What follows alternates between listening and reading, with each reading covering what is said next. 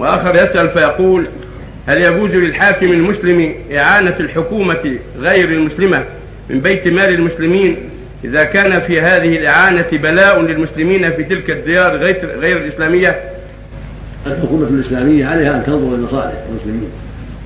وقد تعين بعض الدول الكافرة إذا كان فيها مصلحة المسلمين ودعوا لعدوان أكثر وشر أكثر، فعلى ولي الأمر المسلم أن يتقي الله وأن يجتهد في صرف المال في وجهه، سواء مع المسلمين أو مع غير المسلمين، فعليه ينظر في مصلحة العامة للمسلمين، ولا مانع أن يدفع الضرر الأكبر والشر الذي يخشى منه بما يدفعه لأعداء الله، يتقي به شرهم ويدفع به شرهم. لا لا حرج على الولي المسلم والأمير المسلم فيما يتصرف به إذا كان صادرا عن نية صالحة وعن قصد صالح وعن نظر في المصالح، كما يعطي العاصي ويعطي الفقير من من بلاده وهم عصاة وهم فجرة، يعطيهم لفقرهم وحاجتهم ورجاء هدايتهم ورجوعهم الى الحق والصواب. والمقصود أن ولي الأمر عليه ينظر في المصالح